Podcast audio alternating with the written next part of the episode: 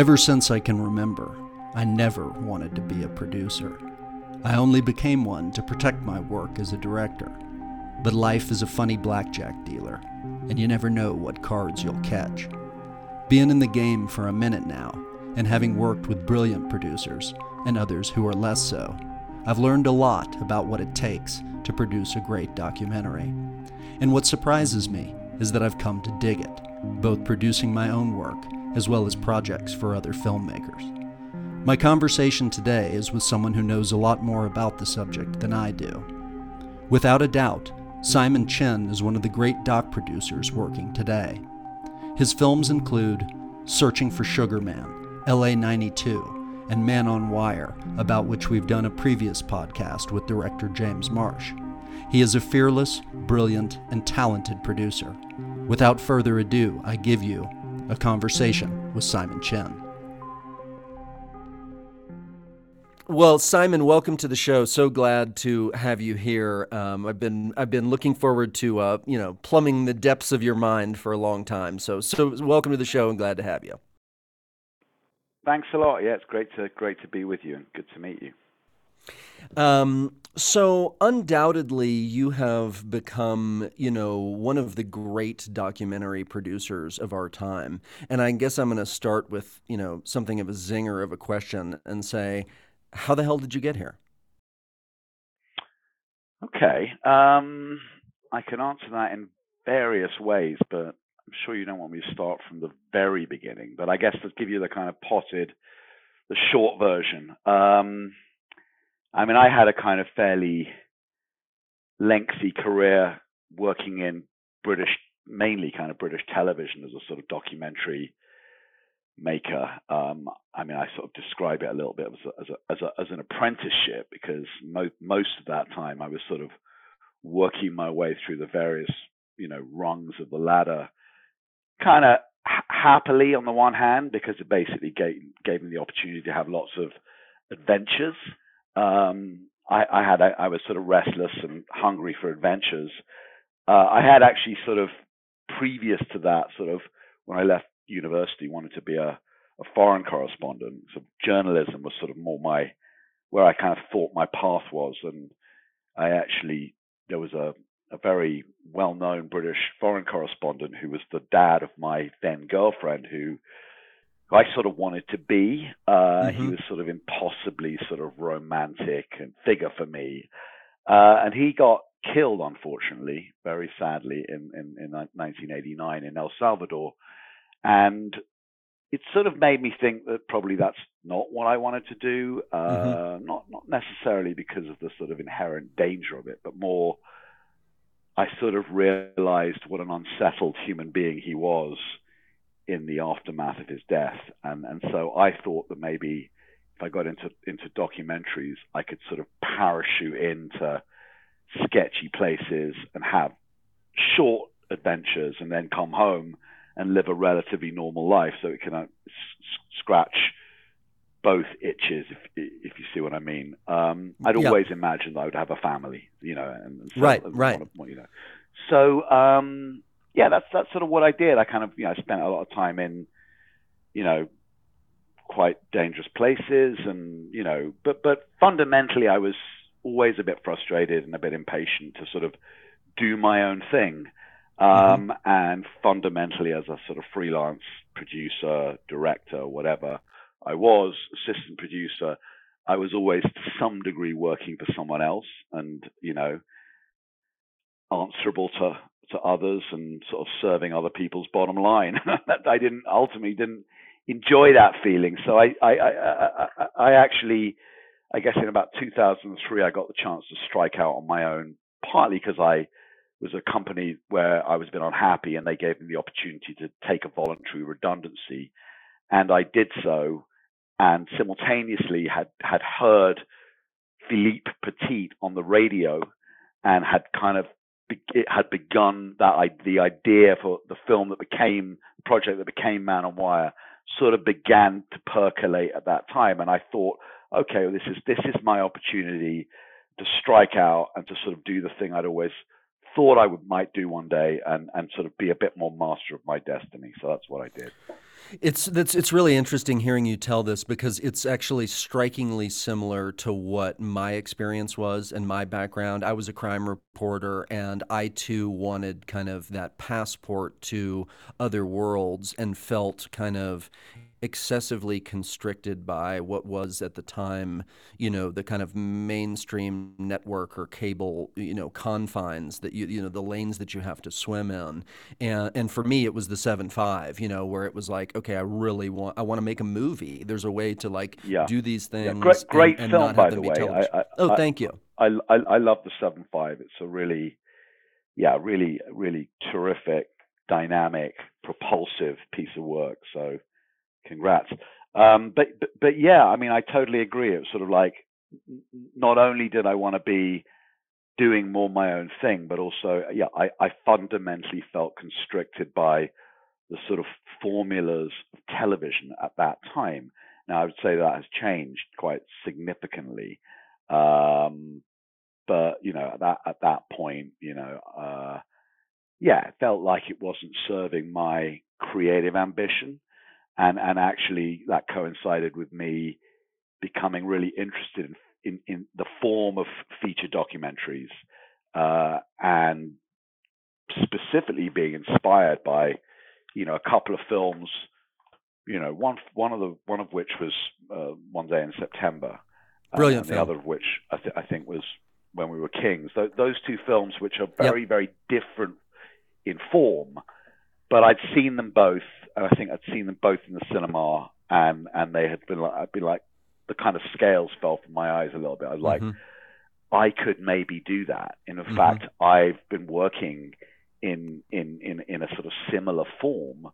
Um, you know, I know how to tell those kinds of stories in in that kind of way, but you know, it was all about it was you know for for me it was all like the execution of these films is just wholly different. The kind of whole the sensibility. These are films. It was cinematic. It was cinematic instead of television, right? I mean, like in a fundamental yeah. sense, they were movies. They weren't TV programs. They were movies. They were movies, and they kind of they stood up on a big screen. They felt like they justified the movie going experience in a way, and, and I was lucky, you know, uh, to, to, to sort of stumble upon you know the man on wire story roughly at that time so, so, so, take us through that, right? From the time that you first hear Philippe on the radio, like, and you're kind of hatching the vision for what your new life can be with the inspiration of these films that you've just mentioned as kind of touchstones. What's the kind of process, and like, how do you go about, you know, going from kind of an inchoate idea to, you know, sourcing the IP to picking James Marsh? Like, what's the what's that process from sort of germ of idea to execution? Okay. Well, the, the, the process was, you know, a little bit. I was sort of throwing a whole bunch of shit against the wall and seeing what stuck. I mean, I, I guess to some degree, I was a bit of a, a newbie in this in this space, uh, and I wanted to go on that journey and sort of, you know, sort of embrace the steep learning curve of that journey, and and I sort of had for whatever reason, I had some sort of deep belief in my ability to make it happen. At the same time, that I also kind of understood I didn't know what the fuck I was doing, which is a sort of interesting combination. But but I, I sort of found myself basically, you know, working from home with no job, which was quite a happy place to be at that time in a funny way because, you know, I, I was working, I was trying to get I was trying to, yeah, I was trying, I was trying to change my life. I mean, I was trying mm-hmm. to, you know, for some, you were trying to mold very fun, fun, fundamental yeah. way, and and I was so I, you know, basically pursued this. and It was basically about getting access to Philippe uh, Petit and getting the rights to his book. Um, but you know, quite quickly I realized that that was going to be incredibly challenging because he was working with other producers. He'd been trying to make this doc for some time. Funnily enough, I learned that Kevin Macdonald, who'd made One Day in September, ha- had in fact looked quite seriously at the project and sort of discarded it because he felt that I think he basically felt that Philippe was just going to be too difficult to work with. Right. Um, Philippe had some quite fixed ideas about what he wanted that film to be, and so yeah, quite quite quickly I knew it was going to be incredibly difficult. Um, and I had a I had the opportunity to meet with him in, in, in the UK. He was came to Nottingham to consult on a stage adaptation of his book, and I and I travelled up to Nottingham to have lunch with him. And and I remember I I, I was got stuck in terrible traffic. I completely misjudged the journey. I turned up. You know, he was on his dessert. Uh, by the time I turned up, he was distinctly unimpressed with me. I didn't really have my kind of pitch down even. Mm-hmm. It was mm-hmm. a complete screw up. Mm-hmm. And I sort of kind of left the lunch you know, literally just kicking myself, just thinking I have ballsed it up, and I and I now need to sort of redouble my efforts to sort of, to, to, to you know, I, somehow or other, I, I I just had the bit between my teeth, in a way that I now feel. Because I had nothing, I had no work, I had been made redundant. This is, you know, I had nothing to lose and everything sort of to gain, so I could sort of focus on this task, like almost like I, I sometimes like to think, without wanting to sound too melodramatic, like Philippe approaches his wire walks. You know, this is like this is what he needed to see in me, and I and I and I sort of I was getting the, the sense that because he had a, a partner then uh, in life as well as in business, who was sort of his gatekeeper, called Kathy O'Donnell, and Kathy was um, kind of giving me little hints that, that the other process with these other producers was not really that great. And so I I was being helpfully kind of just nudged by her. And I just you know, I just went for it. And I, I had a second meeting with him in Paris. I remember some months later, Kathy had sort of organized for me.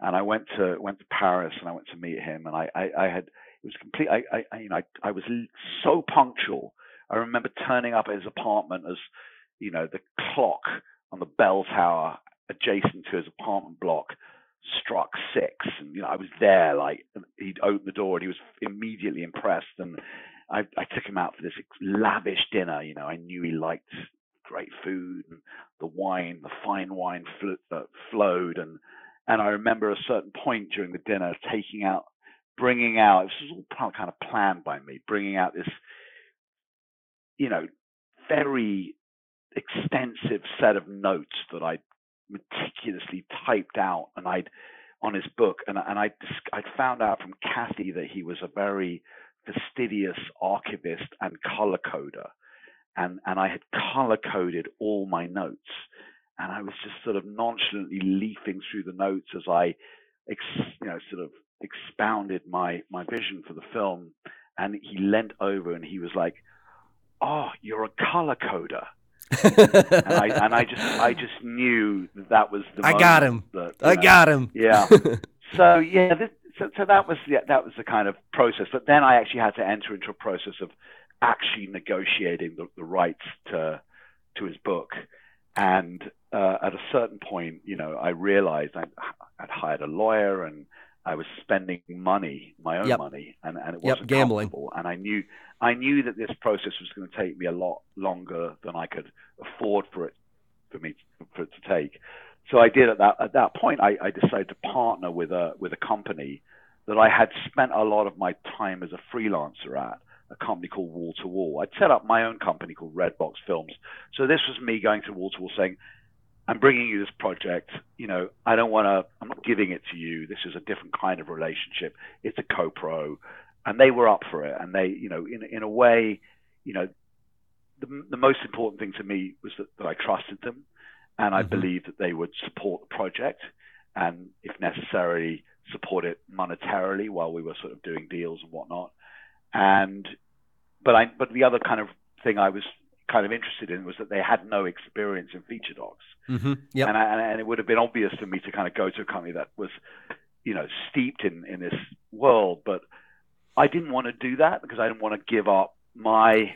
You didn't want to get shut to the side. The, the, the, yeah. the learning process. Yeah, it was, it was partly about. I didn't think I'd be marginalized if I were, but I, I actually wanted to learn. You know, I wanted mm-hmm. to learn a lot, and, and so yeah, I mean, they ended up being great partners for me um, on that project, and they did, in fact, cash flow the project very extensively while a lot of deals were being done. So, and that actually enabled me to not lose my director, James Marsh, um, who, again, actually, you know, he kind of emerged because someone, uh, the a guy called Jonathan Hewes, who was um, the executive producer on the project at Wall to Wall, sort of mentioned him to me.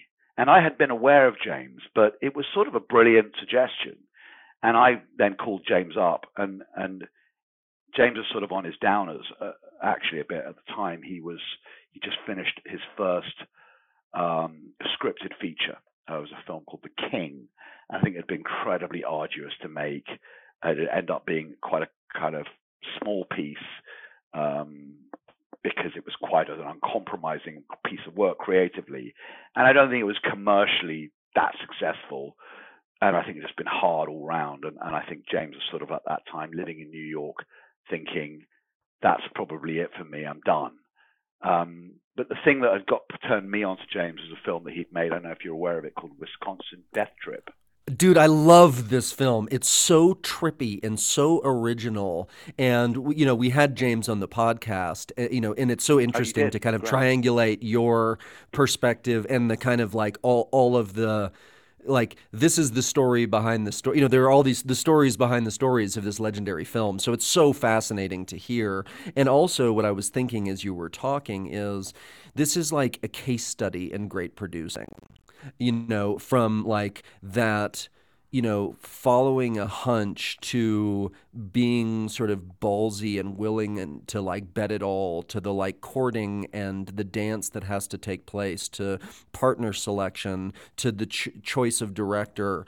Um, so keep going, keep going with James in terms of you know, you know, you've seen Wisconsin Death Trip. He's in this funny place yeah, in his career. Yeah, I mean, I'd, I'd, I'd seen Wisconsin Death Trip, and then I sort of dove a little bit further into the work that he'd done previously. I mean, he'd he'd kind of come come out of yeah, I guess a sort of school of documentary making, if you can call it that. You know, that, that I was quite familiar with. You know, he'd worked at the BBC, he'd worked in a in a strand, an art strand called Arena, um, which had been run by this guy called Anthony Wall, who was a kind of bit of a bit of a maverick executive at the BBC, who sort of supported a lot of great work and great idiosyncratic work uh, under that banner arena. And um, James had made some really unusual films uh, in, in in the BBC. He'd made rather brilliant films. He made a film about Elvis and his eating habits called The Burger and the King. He'd made a film called Trouble Man about Marvin Gaye. Uh, and you know, Wisconsin Death Trip is is is, is not a, narr- a, a, what I would call a narrative film. I mean, narrative documentary. It's a it's a much more sort of experimental piece of work based on a chronicle of sort of woes in a, in in Wisconsin. I think in a particular town in Wisconsin, even when in, in I think was it the 19th century, uh, when a lot of bad stuff happened to that to that community, and and he had there was something about the film that was just unlike anything I'd ever seen before, and, and the kind of knowledge that was made substantially on a kind of arena BBC budget mm-hmm. just made me even more impressed. This was a sort of resourceful, imaginative filmmaker. Um, but I didn't know whether the work that I was watching necessarily recommended him for, right. this story. Right. You know, this this was a story that required a very particular sensibility. You know, mm-hmm. uh, and I just wasn't sure I was going to f- necessarily find that. But I guess if you read Philippe's book, there's something about it that, that on the one hand, it's a caper, right? It's a it's a great caper. It's a it's a heist. It's a you know, and he writes it very much with that in mind. It kind of reads almost like a like a like a movie, uh, like a you know like like he wrote the book as a template for a movie, which I think he did actually. And then at another level, it's this kind of meditation. This this it's poetic. It's it's it's philosophical. It's it's also kind of childlike. It's like it invites you into the world of this kind of maverick, you know, this guy who's created a world for himself, uh, you know, as, as, a lot of geniuses do, you know, you know that he, you know, that he wants to preserve, and I, and you know, and and it does have this sort of childlike, mischievous quality, this sort of amazing idealism to it, actually. And I didn't know whether James was that guy, um, but I, I, I, called him up and and and mentioned the, the, the project, and you know, it was his sort of response to it that just just so impressed me. I mean, he, I think it was partly because of where he was in his life. You know, I think suddenly to sort of be be offered a project that had all this potential that he could see, he just grasped it. You know, and I think he he, he grasped it both sort of you know in the sense that he just immediately wanted to said he wanted to do it. There was no hesitation about that. But then he sort of grasped it in terms of the creative, the, the sensibility, the, the, what it, what it offered, um, based on the material. You know, it wasn't like I've got this very particular authorial vision for this film.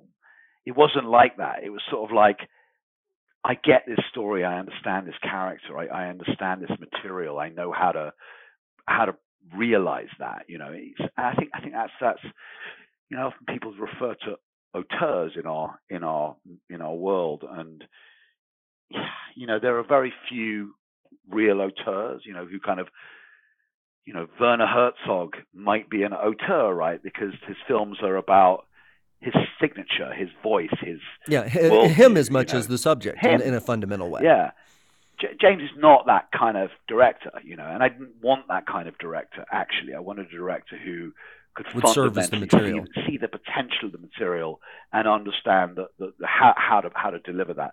And I, you know, to be honest, one of the singular, most difficult challenges of, of this of the process was going to be how to work with Philippe. You know, Philippe was a I'm very sure. particular individual, and I also had a feeling, a strong feeling that because of the because I knew the world that James had grown up in professionally, which was not dissimilar to mine, mm-hmm. that he and I would be good partners in that, in the service of that, that huge challenge, actually, which would end up, I think, I, I see certainly in hindsight, becoming the most central challenge of the film was, was how to how to manage this relationship and and and capture it right? Because like on the one hand you're having to wrangle the the yeah. performance and, and, sort of like uh, or and and him as a as a character and as a sort of this larger than life phenomenon. On the and on the other hand you're trying to like capture the performance and embody it in a fundamental way so it's true to him. Yeah. Yeah that, that that's exactly right. That, that's actually really well put because in a way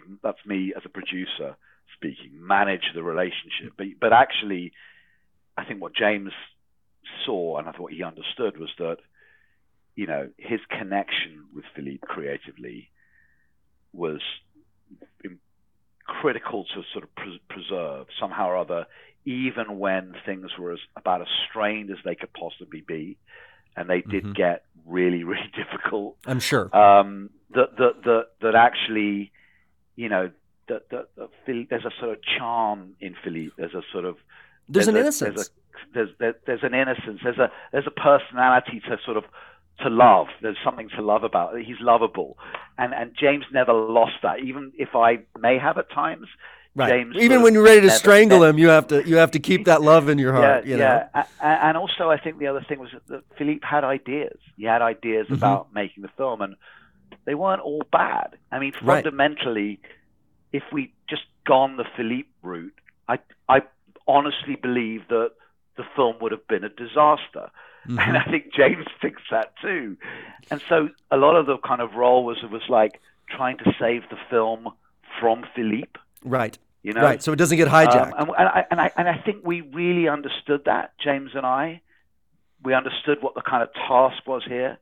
But I think the kind of thing that maybe James brought that, you know, sometimes was harder for me to see was that actually there were some creative ideas that, that Philippe had that was that could be extracted. Brilliant. And actually, mm-hmm. there's I don't know if you know that if you remember from the film, there are moments where he's sort of he's sort of performing his interview. Yeah, it's vividly. You know, he gets yeah. out of his chair and, he, and and and actually that was that was that was Philippe's idea. I, I remember being deeply skeptical about this, and, and it was like it would involve us giving up, you know, another day of filming that you know we hadn't quite bu- budgeted or whatever. And I was I was a bit nervous about this, but you know it was important to let this stuff happen and for us to quote lose some battles to win the war, but some of those losses ended up being real significant gains because they brought Philippe to the project as a sort of genuine creative collaborator in the process. And that is something that I, I was learning actually at the time. So how do you how have you gone on? And it's you know I'm curious kind of in the immediate aftermath of Man on Wire and it's sort of you know this like astounding success that it has. You've been able to bottle this kind of again and again or sort of find these stories and collaborators and you know from sugarman to the imposter to la 92 to like what is your process and and how did you sort of capitalize on the success that you had and and sort of carefully husband this for for for the, for the future you know how do you marshal a career over time yeah, I mean, it's it's evolved. I have to say. I mean, I, I think one of the kind of big errors I made after Man on Wire was not really spending the, the time during the making of it developing a slate. What was next? You know, right. for what yeah. for whatever. I wasn't quite yet in the mindset, even though I wanted to be of being a kind of independent producer, and um, and I, I I kind of like got back from Sundance, you know, euphoric. You know, we'd won the two big prizes. We we we'd done a a deal uh, theatrical with a theatrical distributor. Uh, you know, we were selling the film, you know, to other other buyers. You know, it was very exciting, all, all of that. But I didn't really have my next project lined up, and it was kind of a scary moment. And um, I I sort of thought to myself, okay, well, you know, the the, the, the most sort of obvious next step for me is to find another project to do with James. You know, it had been a good partnership, and and I felt that that you know, uh, I felt he was open, and um, I sort of looked started looking, and we were talking about lots of things. It took a while, and, and actually, my wife Lara, we were fairly newly married. Well, actually, she was quite heavily pregnant with our first child, and she I came down for breakfast one morning and she was reading this article in the magazine and crying. And it was the story of Project Nim, uh, which is the story of this chimpanzee who was taken away from its mother at birth in 1972 and kind of given to a human family to bring up as part of a kind of crazy scientific experiment to try and demonstrate that language was not uniquely human. Uh, a, a, a, a, huge sort of um, scientific endeavor that seems nuts now, but at the time was considered to be a very, very important, groundbreaking study. Um, and the Project NIM story, I mean, it's just an extraordinary story. And, and an I story. Had, I had no real sense that, that this would be something that James would be into, but I, I, I sent it to him and he was immediately just totally taken with it, and you know, um, so you know, I thought, okay, well, this is this is it. This is our next project, and so we, you know, we sort of put it together quite quickly because Man on Wire, happily for us at that time, was sort of in the ether. You know, it was sort of it was theatrically released. I think it got an Oscar nomination around the time that we were financing Project NIM. So that came together very quickly, and, and, and sort of like there's a little bit of a proof that actually, you know, su- success begets success, and that's the way it should work. So I kind of felt, okay, great. I, you know, I've got. I, not only do I have a, a, a new great project, but with with with James, but I also have, I've sort of fundamentally bought myself some time. Uh, we were able to do do very good deals on that film, to be honest. And so actually, you know, financially, you know, I wasn't definitely wasn't in the money from Man on Wire at all. Um, but but Nim kind of enabled me to sort of get going really, and so at that point I sort of started to sort of get serious and develop a slate. And actually, you know, I had my little company, Redbox Films, at the time. It was really just me, and um, I wanted to partner. I wanted to find a home for Redbox Films. I did not want to sort of create an infrastructure because I wanted to keep doing feature docs fairly singularly. And at that time, the market was very different. So I thought maybe I'll do one a year, two a year, three, three maybe. And um, John Battsek, uh, who I'm sure you, you're aware of, uh, he was uh, he, he's a great, great feature doc producer. I'd got to know him a bit during the Man on Wire process. He'd given me some advice, and I went to see him, and we sort of discussed whether whether we could sort of form some sort of alliance whereby I could kind of keep my company, and mm-hmm. we wouldn't have a formal arrangement. I, I would have an office in his office, and I would sort of be able to draw on his infrastructure a bit. We would partner on projects individually as as we saw fit or not. And but it sort of gave me a home and it gave me people to work with and it gave me great people to work with. And, an apparatus, uh, yeah. The, yeah, a little bit of a an apparatus and it, it, it worked it worked for me for a good five years. We did you know, we did Project Nim together, we did The Imposter together, we did Sugar Man together, we did a number of other other films, maybe seven films or something, and and you know, and you know, it's great, and I really enjoyed it, and I like working with those guys. And at a certain point, I sort of thought, I want something else. I, I'm ready to sort of probably ready to have a, a proper shop of my own, build an infrastructure, maybe you know, create a business that might have some value one day, and and that sort of coincided with me, you know, Sugar Man's success. Sugar Man, you know, I was actually out in LA for the Academy Awards for Sugarman, and my cousin and uh, Jonathan Chinn, who's who had been a showrunner in LA, a nonfiction showrunner for the past X number of years, um, he actually suggested that we partner, and it just felt like a good idea. You know, he, he wanted to change his career a bit and sort of come a bit my way, and I wanted to go a tiny bit his way, and you know, this kind of coincided with this sort of emerging boom of premium nonfiction that, that he and I could see. I mean, you know, that, that there were all sorts of new players emerging on the scene. This was at the beginning of Netflix beginning to become uh, a commissioner, you know, yep. of content. Yep. And, yep. and and and other places, and in fact, we got our first big commission from Microsoft, from a studio set up set up by Microsoft that was fairly short lived. Mm-hmm. Um, and it was it was called Xbox Entertainment Studios, and the idea was that you know if you had an Xbox, you could watch a whole bunch of great sort of content within you know sort of that kind of felt somehow relevant. Um, so we actually got a, a series of six part series uh, order, like almost before we'd actually formed our company, Lightbox. I think it was mm-hmm. was before we formed our company, and that was kind of again amazingly fortuitous, you know, given how hard it is to you know get yeah, a big series order.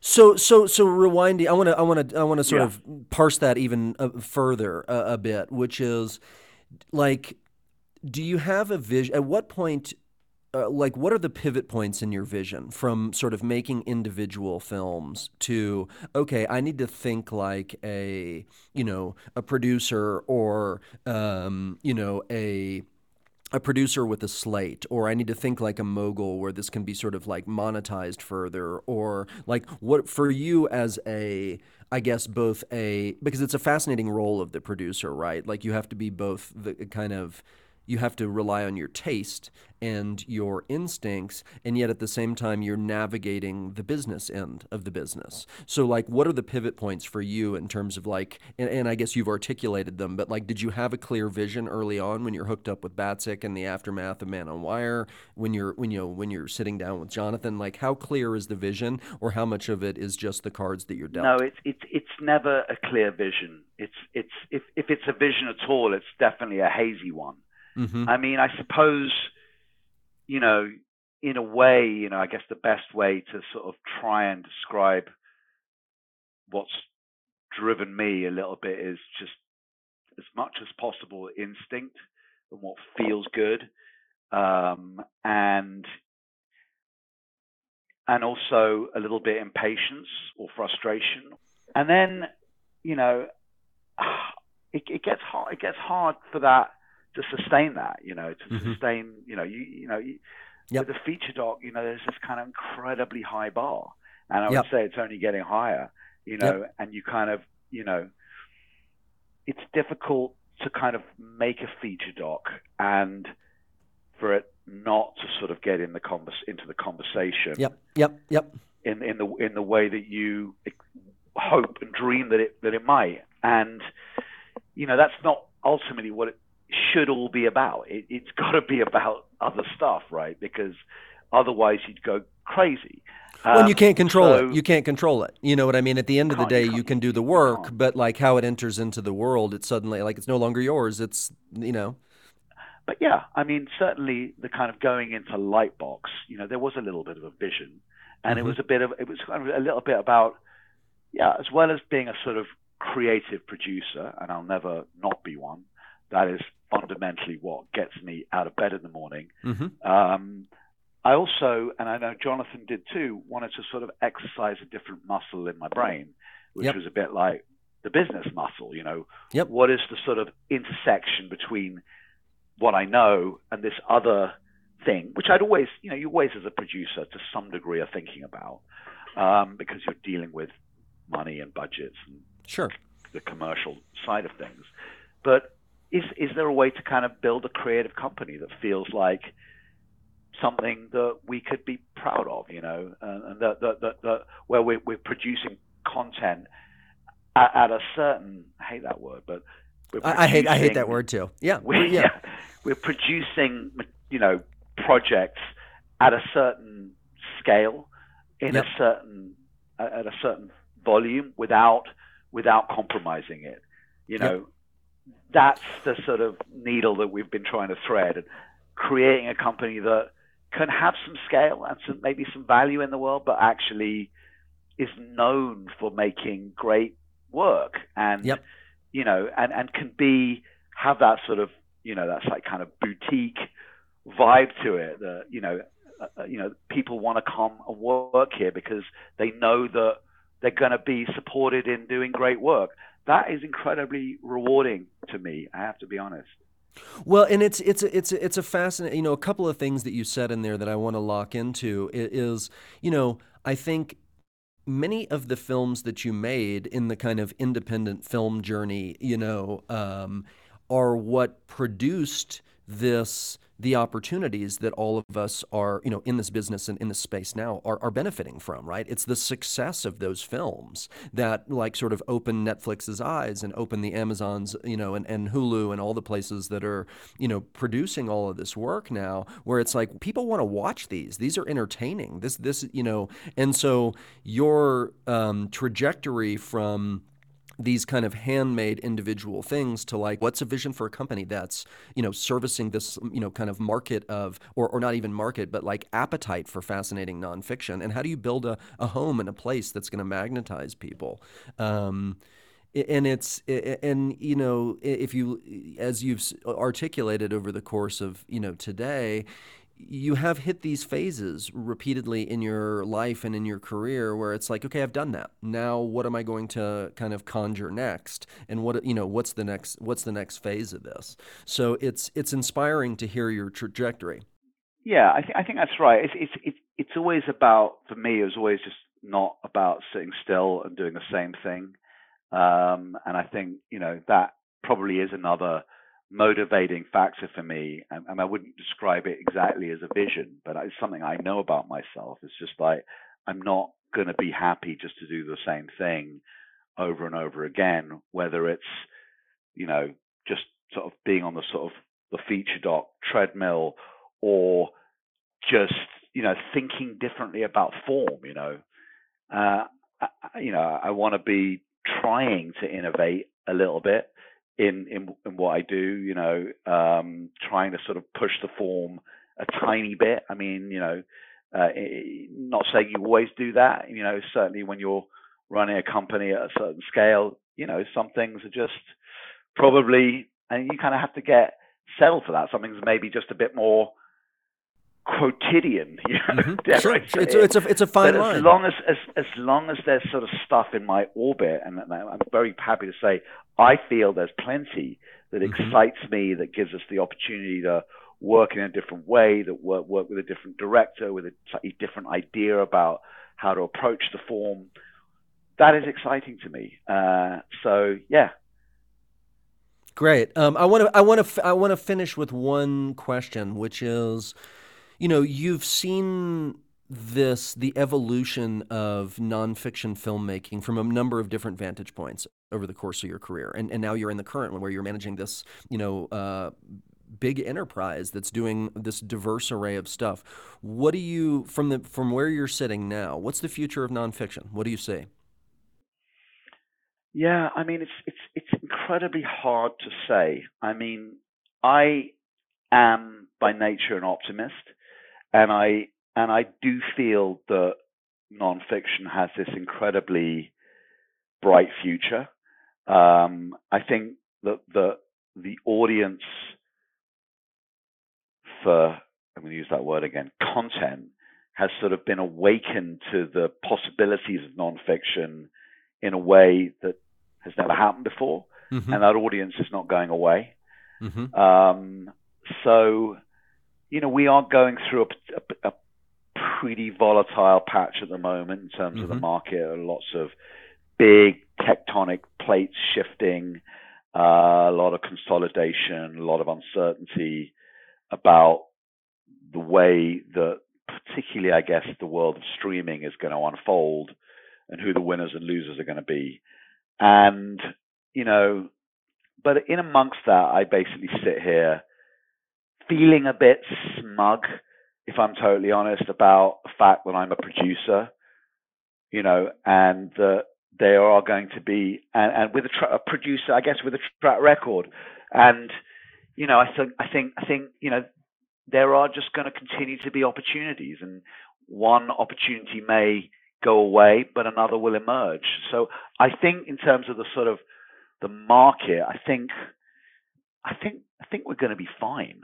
Uh, I mean, in terms of documentary itself and the form, I slightly worry in in in a way. I mean, I sort of see this kind of interesting sort of bifurcation. You know, on the one hand, there are these films that are being made and supported for awards. You know, if you look at if you look at the kind of Oscar uh, films, you know, the films that are kind of the runners and riders, you know, some of them are highly commercial, but very many of them are sort of not at all quite uncom- uncompromising pieces of work from, you know, visionary directors, and I'm very encouraged by that. But mm-hmm. it, it's really only a very small part of the story. That I think actually the market is sort of moving a little bit in the other direction. You know, it wants much more obviously commercial fare, and we're sort of the kind of vagaries of the sort of risk averse buyers come into come to the fore at that point, and they're like, "What is the last tree that fell in the forest?" Yep. And I'll have that. And, yep. and and I think that does produce a certain kind of flattening of content, and and I, am very hopeful. I, I like to have quite an eclectic slate. You know, I don't want to just do be doing true crime. I want to be doing bit of this, bit of that, bit of the other. And I have a sort of few projects that like are, don't necessarily feel obviously commercial, but might might end up being so because they're just great stories. And I would put Sugar Man and Man on Wire into those categories. You know, 100%. Those are sort of little little stories that are actually became big stories. You know, they, yep. they you know they went on that journey, and actually they went on that journey as a result of the sort of traditional theatrical release. You know, in the hands of great distributors who yep. understood yep. how to Put them build word of mouth on those films, films that were not in, in obviously easily marketable, and um, and you know I, I wonder what would have happened were I making a Sugar Man now? You know, what would what would, would, would, would it even get made? Would it even get yeah, made you know, now? You I, know, and it's, it's it's so hard to kind of cut through cut through the the um, the gatekeepers. Yeah, would it get made? I mean, I think it probably would get made, but would it just get lost in the kind of Walmart of content? And you know, I mean, you know, we I've worked with Sony Pictures Classics on that film in the US, and those guys were on their game with that film. You know, they they nailed it. They they it opened quite softly. You know, it was a tough film to market. How do you market a film about a about a a rock singer that no one's ever heard of that most people thought had died and you know it's like it's a and I'm not sure they initially understood quite how to market it but what they did was they believed in it and they had the kind of leverage to sort of ensure that the exhibitors when they needed them just held the film you know I think they held it on 25 screens or whatever and they sort of waited for their moment and they and they built the word of mouth and they had a bit of good luck with 60 minutes doing a piece and they expanded the film at that point and and suddenly they it had gone from a you know a failure to a success. And you know that you can't I don't think you could do that on stream on a streaming service. You know you do that that's just good old fashioned distribution you know well, and it's it's it's it's sort of patience and particularity and love in terms of bringing it out. Whereas you know, oftentimes in in the streaming world, it becomes a very quick popularity contest. Does this hit? Is it broadly accessible? And sort of what sticks? And and that's the kind of that's the double-edged sword of this inundation, this flood of and and, and fascination with and, and audiences for nonfiction. It becomes so much stuff. It's very hard to kind of cut through and capture the world's attention. Yeah, yeah. well, it, it's very, it's very hard to curate on a streaming service. Right. I think some some streamers are better than others at, at real curation, but at the end of the day, there's a little bit of a blunt instrument that needs to work, which is kind of called the algorithm or whatever. Mm-hmm. And um, yeah, I mean, in the end, it yeah becomes becomes harder, particularly when there's so much out there. There's just so much.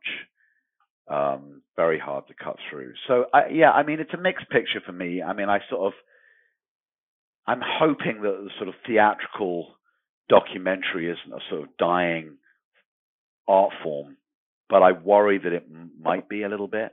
I think there will always be exceptions. I'm not saying for a minute that it was ever an easy approach.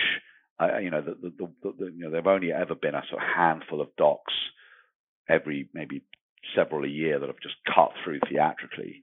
Um, maybe not even that, maybe one or two, uh, and had real sort of proper success theatrically. So, you know, may, may, but but I, you know whether that will continue, I, I, even that I'm I'm I'm not sure. Um, but I don't know. May, maybe in the end we have to accept that the streaming model serves the audience better and serves most documentaries better. I think I think that the truth is that there are very few docs that really really do justify the big screen experience. But I would fight tooth and nail to preserve the theatrical experience for those few films. You know, so it's a, it's a I think it's a beautiful note to end on um, because I you know share all of the same you know hopes and passions you do and also you know sort of concerns and constraints and also you know similar opportunities. And so it's and I've been you know such an admirer of you and your work and the way you have navigated it and reinvented yourself you know sort of time and again over the years. So I was really you know, so looking forward to having this conversation. And really, more than anything else, I hope that you and I have the chance to work together on something because I'd absolutely love to do it. Yeah, I, I would love that too. And, you know, thank you so much, Tiller. I've really enjoyed it. You've been far too kind to me. Uh, so if you do have me back, as you threatened to do, you, you feel free to be to interrogate me more and, and, and be a bit less kind. I, I no, I, I love it, man. That. I'm a fan. I'm a fan. Like I'm a fan first. appreciate so. it. Thank you so much, Simon. Really appreciate your time. All right. Take care. Take care. Bye bye. Thank you to Simon Chinn for sharing his time and expertise with us today. And thank you to all the filmmakers for whom he's produced brilliant work. And thank you to James Carroll for the theme music. See you next time on The Dangerous Art of the documentary. The Dangerous Art of the Documentary is a Tillerman Films production. Executive producers are Tiller and Fitz. Our producer is Jacob Miller. Music by Zydepunk. The show is executive produced and distributed by Jake Brennan and Brady Sadler for Double Elvis Productions. Thanks for listening, and please don't forget to subscribe.